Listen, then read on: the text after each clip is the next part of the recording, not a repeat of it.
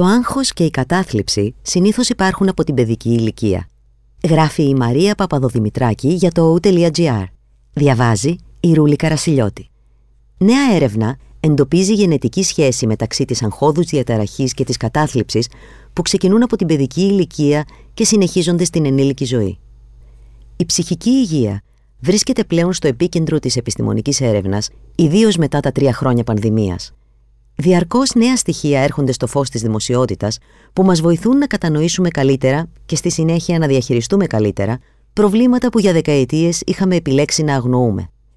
Έτσι, για πρώτη φορά, ερευνητές πραγματοποίησαν τη μεγαλύτερη στο είδος της γενετική μελέτη που δείχνει ότι οι γενετικοί παράγοντες ευθύνονται εν μέρη για το παιδικό άγχος και την παιδική κατάθλιψη που επιμένουν και στην ενήλικη ζωή. Για το σκοπό της συγκεκριμένης μελέτης, που δημοσιεύθηκε στο Journal of American Academy of Child and Adolescent Psychiatry, επιστήμονες από το Πανεπιστήμιο του Queensland ανέλησαν τα γενετικά χαρακτηριστικά περισσότερων από 60.000 παιδιών ηλικίας μεταξύ 3 και 18 ετών. Γενετική ομοιότητα και κατάθλιψη. Τα παιδιά με παρόμοια επίπεδα άγχους και κατάθλιψης είχαν και γενετική ομοιότητα, αναφέρουν οι ειδικοί. Επιπλέον, σύμφωνα με την καθηγήτρια Κρίστελ Μίντελντορπ, η έρευνα αποκάλυψε μια γενετική επικάλυψη των διαταραχών ψυχικής υγείας της παιδικής ηλικίας και των ενηλίκων κατά τη σύγκριση των αποτελεσμάτων της μελέτης αυτής με προηγούμενες μελέτες ενηλίκων. Ειδικότερα, το 40% του κινδύνου ενός ατόμου να υποφέρει από αγχώδη διαταραχή και κατάθλιψη αποδίδεται σε γενετικούς παράγοντες, ενώ το υπόλοιπο ποσοστό αφορά περιβαλλοντικούς παράγοντες.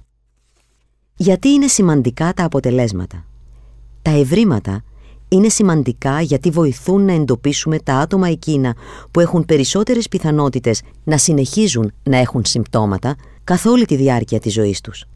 Έτσι, θα μπορούμε να παρέχουμε εντατική θεραπεία όπου χρειάζεται. Επιπλέον, συμπτώματα που αφορούν την ψυχική υγεία συχνά πάνε πακέτο. Εκείνοι δηλαδή που βιώνουν άγχος ή κατάθλιψη έχουν μεγαλύτερο κίνδυνο διαταραχών, όπως η δεπή και η επιθετική συμπεριφορά. Συνεπώς, οι γενετικές παραλλαγές έπρεπε να μελετηθούν, καθώς αυξάνουν τον κίνδυνο υποτροπής και ταυτόχρονης εμφάνισης με άλλες διαταραχές. Αν και οι περισσότεροι άνθρωποι βιώνουν άγχος και θλίψη κάποιες στιγμές της ζωής τους, οι περισσότεροι καταφέρνουν να προσαρμοστούν στις συνθήκες της ζωής.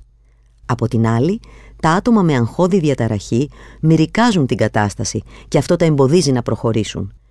Παρατηρούνται διαφορές στον τρόπο με τον οποίο οι άνθρωποι αντιδρούν απέναντι στους τρεσογόνους παράγοντες και μέρος αυτών των διαφορών οφείλονται στο γενετικό μας υπόβαθρο.